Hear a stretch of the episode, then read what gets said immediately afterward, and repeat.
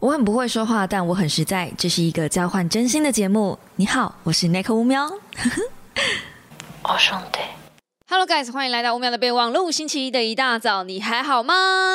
大家早安！又是一个星期过去了，而且七月的最后一个星期了呢。然后我们就迎来了八月，要暑假最高峰了，对不对？在你们听这支 podcast 的当下，我正准备要出国，然后我有可能下一个星期没有 podcast，因为那时候我人可能在国外。但一切都是可能，也许 maybe 我会先录制好放上来，不知道。那现在呢，在 YouTube 上也会有。影影像的版本，所以如果你习惯跟我面对面，就是看着我在那边自言自语的话呢，也是可以用 YouTube 上面的影像版本啦。反正我就是多一个平台给大家做选择而已，比较紧张。OK，那今天要聊的这本书是我刚刚热腾腾才看完的《明日，明日又明日》。放心，这一支。不会有任何的暴雷，因为我觉得这一个书就是这一本小说，如果我用一个很暴力的方式把全部的故事都告诉你的话，太啊，怎么讲呢？我觉得我会被天打雷劈，因为这本小说它很需要你沉浸进去，而且我觉得如果你是共鸣感很高的人，你看这本小说你会看得非常吃力，然后你会看得非常。嗯。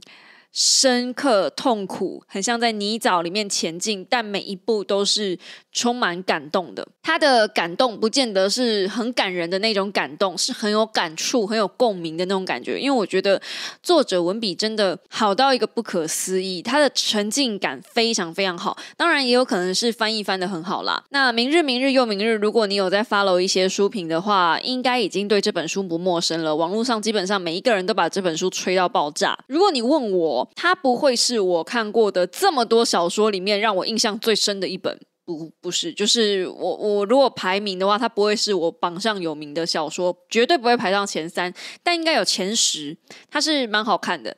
可你问我会不会想要再重看一次？不会，完全不会，因为我觉得太太痛苦了。它描写人生一些。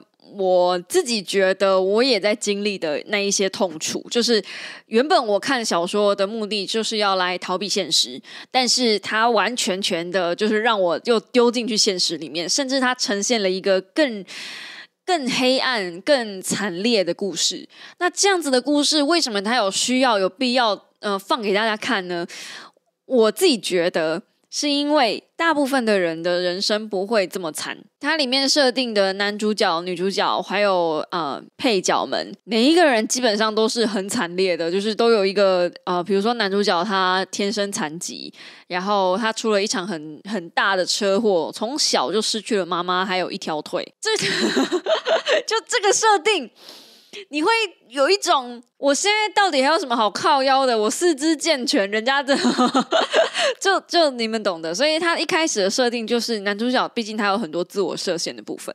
那我觉得很有趣的是，他一开始在做角色设定的时候，男女主角就有很大的身份落差。比如说，男主角家境就是比较穷一点点，妈妈立志要当演员，好不容易正要红起来的时候就出车祸走了。然后女主角是。家境一直都蛮有的，然后蛮有钱的，而且他也是常春藤，就是那种常春藤预备军那种，就从小就培养，不基本不欠资源，所以两个人的身份天差地别。男女主角的相遇呢，是在医院里面，这个都不算暴雷哦，这是前情提要就有了。OK，就在医医院里面，然后女主角是出于一些。呃，学分上面的需求，所以才跟男主角靠近的。但是他一开始的目的不是，他一开始真的是因为男主角很会玩游戏，很会玩呃马里欧，然后女主角就是很好奇，在问说，哎，这个马里欧的一些呃 mega 或是一些技巧怎么弄？然后刚好你只要陪伴他就可以拿到那个学分，所以对女主角来说。很刚好啊，就她需要一个朋友陪她一起玩游戏，然后我需要一些学分，我绝对不是因为学分我才跟她在一起当朋友的，这一切只是顺水推舟。可是那个时候，呃，她的奶奶知道这件事情之后，她的奶奶就跟她的孙女讲说：“你是不是应该要跟你的朋友讲这件事情？就是你有你有这个。”呃，你你有这个学分，你我们在一起玩，我可以顺便累积这个学分。你应该要跟他讲这件事情。但是随着时间越来越久，其实这个学分的累积时数越来越高，这一件事情就越来越难开口。然后我在这边就写了一句话，我做了一个 memo，就是奶奶奶跟她的孙女讲的话，就是跟这个女主角讲的话。她说：“好心帮助你的人不会成为你的朋友，人不可能接受来自朋友的施舍。”这虽然不是这本书里面的一个很大的重点，但是我把这句话画起来，因为这本书那时候他们在宣传的时候，每一个人都在讲“明日，明日又明日”是一本爱情小说。讲这句话的快点出来，我保证不打死你。这这本书不不是爱情，这本书是一本在聊爱的小说。这个爱包含了很多东西，包含了家人，包含了朋友，包含了挚友，甚至他们超越了所谓上床，然后只是性交这样子的爱情。那里面有很多很多的成分跟元素在。然后我觉得自己这这本书让我看到更多的是前期男女主角都在自我设限，比如说男主角都在都觉得说哦，应该是我太穷了，所以这个女生绝对看不上我。然后这个女生也在自我设限，这个女生的自我设限是。是在他去呃常春藤里面，他是哈佛还是不是不是不是，他是另外一间哈佛的另外一间要挟我。好，反正你们自己看，但不重要。反正就是他在一间呃也是很厉害的大学里面，然后他就直接讲了我们大多数女生在一些理工科男生的科系上会讲的话，就是女生好像都是。在这个领域里面不受重视，然后好像理所当然的，就好像就不不叫不会数学什么之类的哦。麻省理工，我总算想起来了，对，女主角是念麻省理工的，所以她在这个领域里面，她就觉得就算是教授，而且她已经坐在教室里面了，人家还是不把她当一回事，就人家还是会觉得说，嗯，你就是女孩子嘛，所以你学城市，你学这种就是就是在在在编写城市这些东西，你本来就比我们弱，哪怕你是我同学，你都还是。比我弱，所以前期你只要这个试点切到女主角这一边的话，我就有很强烈的感觉，她即便是求学时代，然后到她出社会，她都有一种浓浓的，我一定要赢过这票臭男生，我要证明给他们看，就是我我才是比较强的。可是她跟男主角后来两个人合开游戏公司，还是比较多人看到。男主角不是看到女主角，因为大家都觉得说游戏公司嘛，男生嘛，所以应该这间公司就是山姆，就是男男生的游戏公司，应该他就是游戏制作人吧，应该这游戏就是他主力吧。但殊不知，其实山姆的工作大部分都是在 painting 游戏，在写游戏的企划，然后在游戏的画面，嗯，对，呈现城市撰写城市或是写游戏引擎的人，其实是我们的女主角。但是大家都会把目光跟焦点放在呃山姆，就是我们男主角身上，因为呃男山姆也会比较会说故事，然后比较能够 因。就是让你们比较社交吗？比较不会那么社恐，可是女主角就相对比较社恐一点点，这也就很吃亏。他大家本来就觉得应该写游戏、玩游戏的人是男孩子了，现在女主角就一直有那种我的功劳全部都被你抢走了。无论是在学校里面，她的功劳被呃老师抢走，或者是她在出社会之后，她的功劳被她的身边的好朋友抢走，聚光灯一直不在她身上。Guess what？等到聚光灯总算在他身上的时候，他又逃跑，因为他是社恐啊，他就内向啊。所以我真的觉得自我设限是一个非常可怕，而且在这本书的大前前半段占据非常大的篇幅，我看到的都是这些东西。我相信一本小说，一本好的小说，不同的人看到会是不同的内容。我相信《明日，明日又明日》是一个。不同的人来看会有不同的感受的一本书，所以我很推荐大家先去看。在我去日本的这一段时间，可能没办法更新说书，可能没办法这么准时回来分享更多的好东西来给你们的时候，这段时间你们真的可以花一点时间把这本书买起来。它的电子书有一百多、一千八百多页，我记得上次我有讲过。然后小说也非常非常厚，所以它是需要一点点时间好好静下来看的。我在网络上有看到有些人只花了一两天、两三天把它磕完，也不是不行啦。就我大概也看了十个小时吧，但我是断断续续的看，因为我没有办法，这本书对我的感受太浓、太强烈了，所以我没有办法一打开就很专注的把它看完，我要停下来喘一下。嗯，然后这本书真正切入到爱情的部分，其实是很后面，它前面一直都在讲。两个人之间关于成长的那种爱恨纠葛，长大的过程，然后呃，什么怎么样克服自己的创伤，甚至到最后把创伤带进去自己的作品里面，把创伤变成游戏的一部分，然后呃，为了另外一个就是你很在乎的那个人，你甚至可以为了他做一款游戏，然后想要把他找回来，这样子的的过程，就他其实描述的是。嗯，这几个主角逐渐长大，变成大人。那我自己粗暴的把游把这本书分成把游戏嘛，差点讲游戏。我自己粗暴的把这本小说分成三个 part。第一个 part 是呃小学时代，就是年轻的时候；第二个 part 是大学时代，他们在。共同创业做出第一款游戏的时候，然后最后一个 part 就是他们已经成功了，在做游戏了，在做宣传了，变成是很有事业哦。那应该是四个 part，不好意思。那最后一个 part 就是他们开始变成老板，然后真的很成功了，已经慢慢退出创作者的身份，开始变成投资人，去赞助更多的有志者，然后去培养下一代。就可是最后那一 part 就真的比较短一点点，大概就只有一个章节吧，有点像是故事的收尾。然后这一连串的过程，其实刚好也是一个故事的起承转合。所以明日、明日又明日，其实就是在看一男一女怎么样长大，然后经历他们人生应该要经历的创伤，或者是不应该经历的创伤，最后怎么去克服那些事情，然后做出属于他们自己的游戏。那在里面呢，其实它有不有不少的东西都跟游戏相关。有不少人会说，呃，喜欢玩游戏的人看这本书会很有感觉。我自己就是爱玩游戏的人，我可以告诉你说，当当小说里面出现暴雨杀机，或是马里欧，或是呃萨尔达的的的的名字的时候，我会哦，可是我不会怎么样。这种感觉很像是。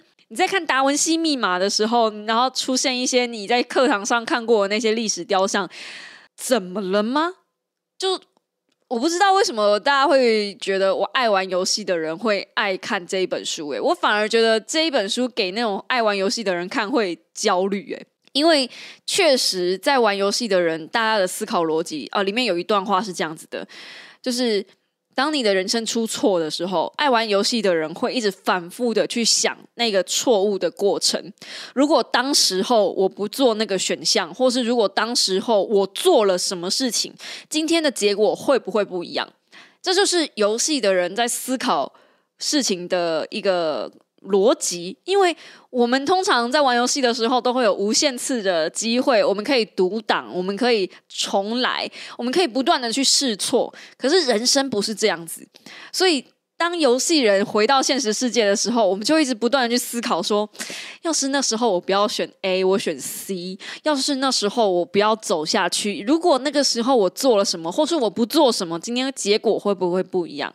可是你我都知道。人生不能重来，所以没有如果，没有万一，没有假设，我们就是一条命，只能这样。而且我们也不能独挡，我们也不能重来。游戏的人看到这一些东西，就是我们都知道，就我知道，我理智知道，可是我现实我不想去知道。当我在看小说的时候，我不想再去知道这件事情，不想再去有人在提醒我这件事情，因为每次我在看小说的时候，其实我都是保持着一点点罪恶感。或是我在玩游戏的时候，我现在还是会，就是我脑袋会有一个我妈的声音，然后说：“你又在玩电动玩具，你又在不务正业，你看看别人在干嘛，你现在在干嘛？为什么你要做这些没有用的事情？”我自己知道有用，就是即便我都知道，我理智知道有用，可是我心里面还是会有那个声音在斥责我不应该做这件事。那你们就知道为什么呃，我在看这个小说的时候，我压力之大，就是人家游戏玩那样子，然后做开公司啊，我玩游戏我怎么了？我玩游戏我就只能这样，而且说真的，玩游戏也是一个比较过程，就是我好像就只能，比如说我我打乌奇迷途，最近非常非常喜欢玩，然后。怎么样？那些最难的关卡我还是打不过去，即便我已经就是呃很认真在玩了，但可能我还是没有比网络上的那些大神们强。那那些这种压力，其实比较的压力，或者是希望变强的那种驱动力，那是非常非常强烈跟庞大的。那对我来说呢，是到底是不是输压呢？其实我也在思考这件事。所以玩游戏。呃，的人会不会喜欢这本书？我是画一个很大的问号的。但我很确定，有一辆有一挂的人会很喜欢这种书。有一部电影叫做《真爱挑日子》，安海瑟薇演的那部电影。那时候我印象很深刻，是我陪我妈去看的。然后啊，我非常不喜欢那部片。难得有一部安海瑟薇演的片，然后是我再也不想看第二次的电影。对，我觉得那真的是虽毛烂故事集结于一身的一部电影。但是如果你很喜欢那部电影的调性的话，那我觉得《明日，明日又明日》就是你会喜欢的书。它的节奏都偏慢。而且你会有一种好了啦，你们两个到底要不要在一起啦？好了啦，可以了啦。前面真的一直都会有这种感觉，但是到中间你会隐隐约约察觉到不对劲。即便你有一种很闷的感受，但是你会一直很想知道后续效应到底是发生什么事。这两个人，这甚至他们周边的这一些人，到底发生什么事？然后在我以为主角就是。故事所有的重点都是发生在这两个人身上，毕竟他们是主角嘛。突然就有一个 NPC，算是吧，那个章节就叫 NPC。突然就有个 NPC，哪哪哪哪哪消音。突然就有个 NPC 这样了，然后你就觉得，而且这本书里面所有，我觉得重点就是在那个章节了。总共有十章，大概从第七章之后，剧情突然间飙到一个高峰，然后急转直下，然后接着就。趋于平淡，所以所有的重点都在第七章节。然后这本书里面大部分的金句也都出现在第七章节。言下之意是你要耐着性子看到第七章节。那现代的人有没有办法有这个性子可以忍受到第七章节呢？我不知道，我不知道现在正在听 podcast 或者是看 YouTube 影片的你可不可以？但如果你可以的话，我很建议你。忍到第七章节，因为第七章节真的是我这辈子看过所有的书里面写过最优美的一个章节。我从来没有想过这件事情可以被描述的这么美，很有诗意，哼，很有诗意。那如果真的要说明日，明日又明日有什么缺点的话，除了它的节奏步调很慢以外，它的写作方式。虽然很有沉浸感，我自己觉得啦是很有沉浸感，但我可以想象到有部分的人应该是不喜欢这种写作法的。就是他上一段可能在现在这个时空，可是他会马上切回去过去的时空，主角可能回想起某一件事情，然后就接着回去呃过去那个时间了，他小时候的时间了。所以你会觉得上一段奇怪，明明明明明可能是呃男女主角正在聊一个什么事情，然后突然间。哎，男主角就遇到他的外公，然后跟他外公在聊天，聊起来了。想说怎么会？他外公怎么突然出现在这个平行时空里面？然后你要往下看才知道，哦，原来时间线被拉回去了。所以你的脑海里面可能就要一直有那个呃小时候跟长大的的那个画面一直在穿插。有一些人一定会讨厌这种写法。我知道我老公就一定会非常讨厌这种写法，因为任何有逻辑概念的人，大概都没有办法接受他的时间线跳跃的这么快。所以，与其说这是一本小说，我会觉得它更像漫画。它的写作方式很像上一格、下一格、这一格，然后有些漫画不是上下格中间可能会去穿插其他的画面吗？回忆想当年有没有《灌篮高手》？如果你们有去看那部电影的话，你就知道我在讲什么。就是很断节奏，有些人会觉得这样子的写法不好，可是用小说的方式在呈现，毕竟载体不一样，所以你就往下看，然后你会呃默默的接受主角作者这种讲故事的方式，突然间你就很容易进入这个世界了。推不推荐大家看呢？我都已经说了，就是如果你是有一点时间的，我还是觉得可以收一本来看。为什么呢？除了自我设限，除了聊爱这件事情，还有第七章节描写的非常非常优美之外，没错，就是第七章节。第七章节这一段，我刚好就是啊，我把它画起来，我真的觉得这段好棒哦。你的人生有多少事是因缘凑巧？你的人生是由天空中一枚。巨大的多面骰来决定的吗？但话又说回来，所有的人生不都是这样吗？到头来，谁能说自己主动选择了人生中的任何事情？况且，就算游戏制作人不是你主动的选择，你还是做得很好。呃，因为有上下文的关系，那因为念上文可能会爆雷，所以我就只能念到这边给大家。但他。写这一段就是第七章节 NPC 这个章节真的是写的太好太好，我本来一直都不知道说为什么大家推这本书推成这样，直到第七章节，我突然间就顿悟了。大家都专注在红花上，没有人 care 绿叶。有的时候就是要有这些绿叶，才有可能形成这个故事。这个故事之所以会完整，其实这个角色扮演了很重要的地位。然后作者决定让他 blah blah blah 了之后，我就觉得哇塞，厉害，真的很厉害。那其实昨天晚上我在看这本书的时候，我默默的写下了一小段话，就是作为这一本书的一个最终的注解。就我这么写的：当天才决定爱上凡人，凡人遍体鳞伤，天才伤心欲绝。但凡人可以跟凡人在一起，谈一场凡人的感情。嗯，我写这一段的对话可能会有一点点暴雷的嫌疑，所以我就不多做解释。可是单纯就字面上的意思，我们今天不要来讨论剧情，就是就我写的这个东西哦，就天才跟凡人之间。我觉得这一段话已经可以解释这本书里面很多的关系了。呃，假设今天你爱上了一个思想比你前卫很多的人，你永远都要去猜测，或者是他永远都会去质疑你的一些想法。毕竟他是天才嘛，所以很可能你跟他在一起的时候，凡人的你或凡人的我会相对的比较疲惫，好像我们永远都要去追逐一个跑在你前面跑很多。的人，可是那一个跑在前面跑很多的人，他也不是故意的，是因为他天生就已经知道，或是他的立场或他的能量已经累积到那样子了，他没有办法停下来等你。有的时候他说的话或他做的事情，会让你觉得，让凡人觉得，呃，我是在 PUA 你，或我在呃看不起你之类的。但很多时候，这一些我们所谓的天才在讲话的时候，确实就会流露出一股。很讨厌的味道。我一直想到，就是以前我的一些比较优秀的男朋友们，然后他们有的时候，因为我每一种男生都交往过，比如说爱玩机车的啦，或者是真的是很聪明的天才型的男友啊。那每次像跟那种人在交往的时候，其实我都有一点疲惫。我觉得我自己长时间在逼迫自己吸收知识跟成长，都是被这票人养出来的。然后也是因为他们，所以我会去吸收一些平常我可能不关心的事，比如说像呃重疾。我对重机还略有了解，你们知道吗？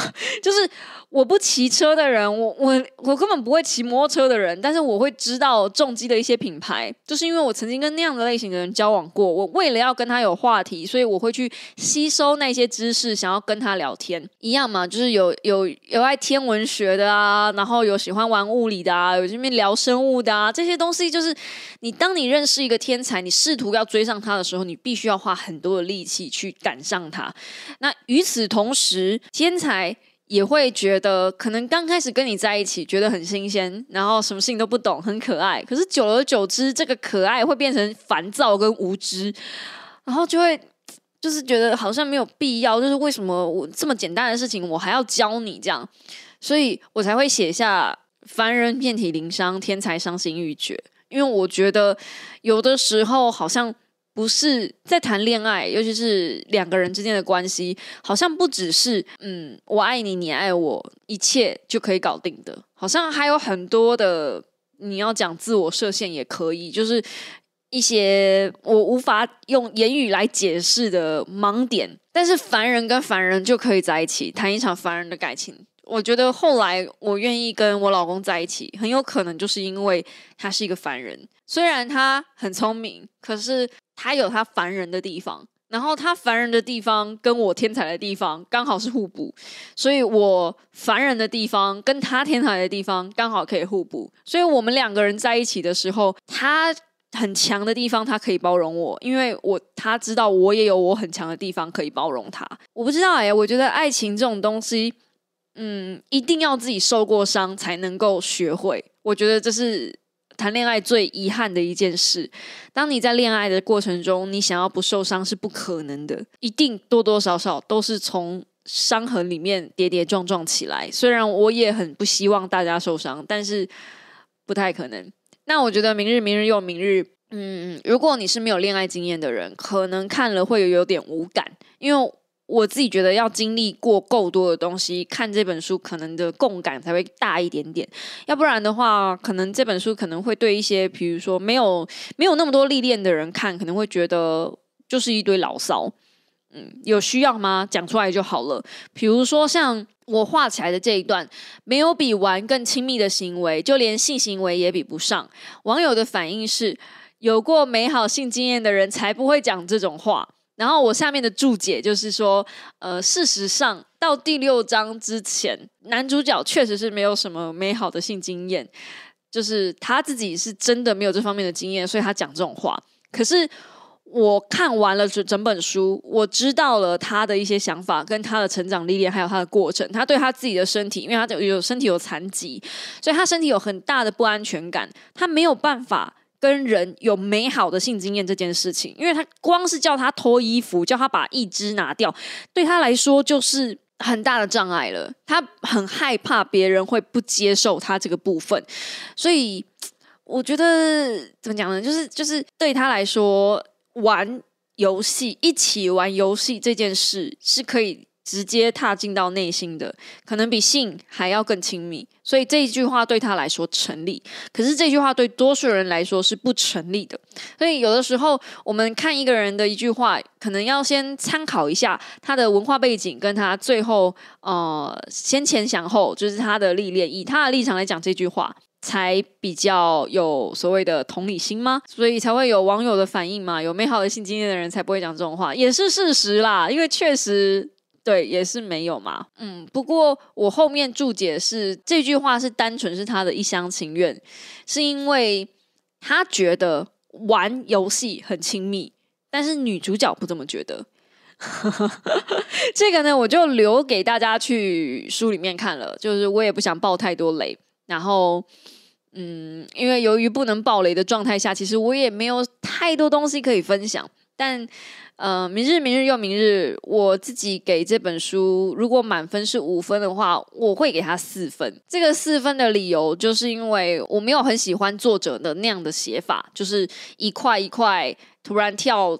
跳跃时空的写法，虽然我说这个你们之后在看的过程中可以慢慢习惯他的写法，可是你习惯了它，不等于是它是一个好的写法。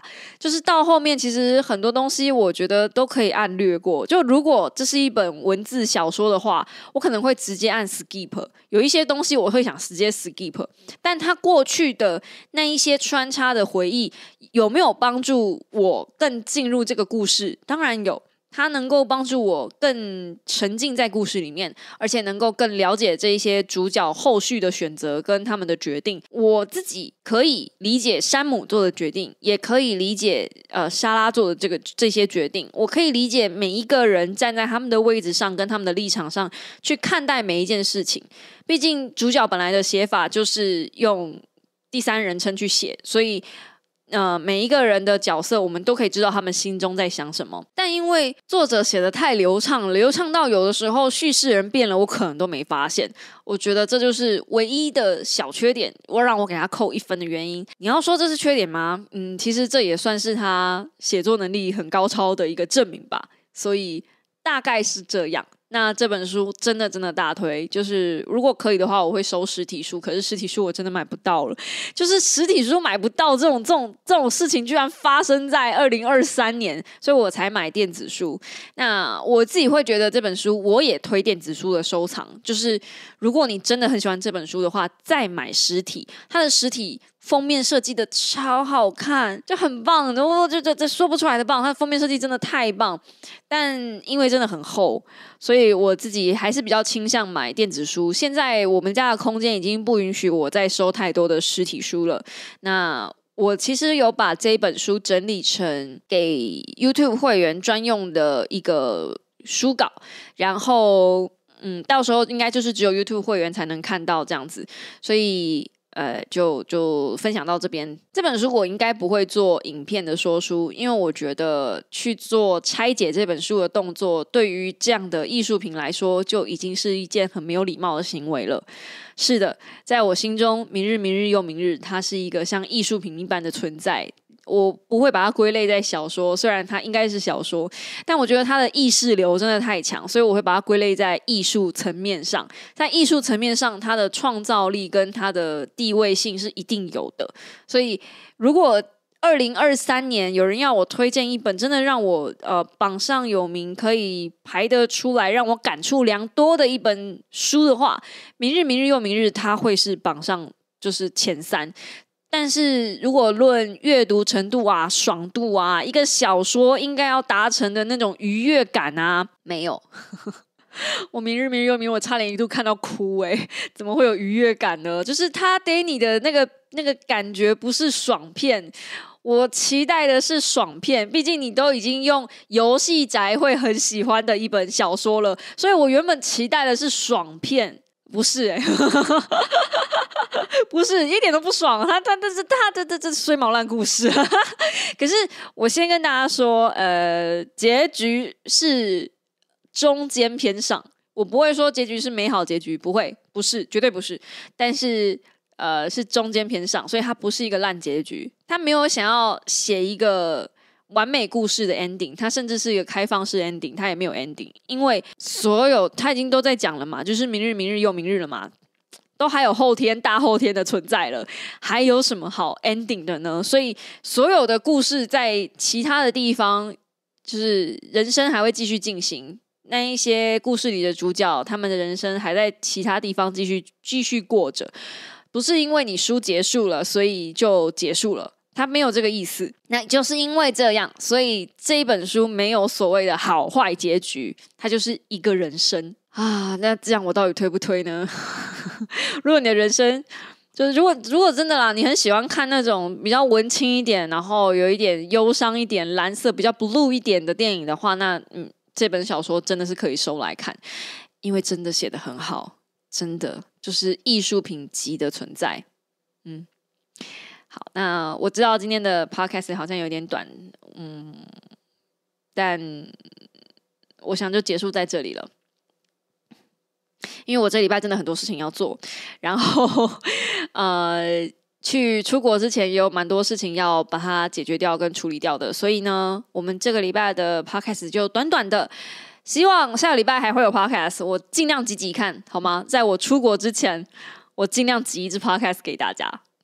那我们就下礼拜一同一时间五秒备忘录再见喽！预祝大家有个愉快的一周，嗯，大家早安，拜拜。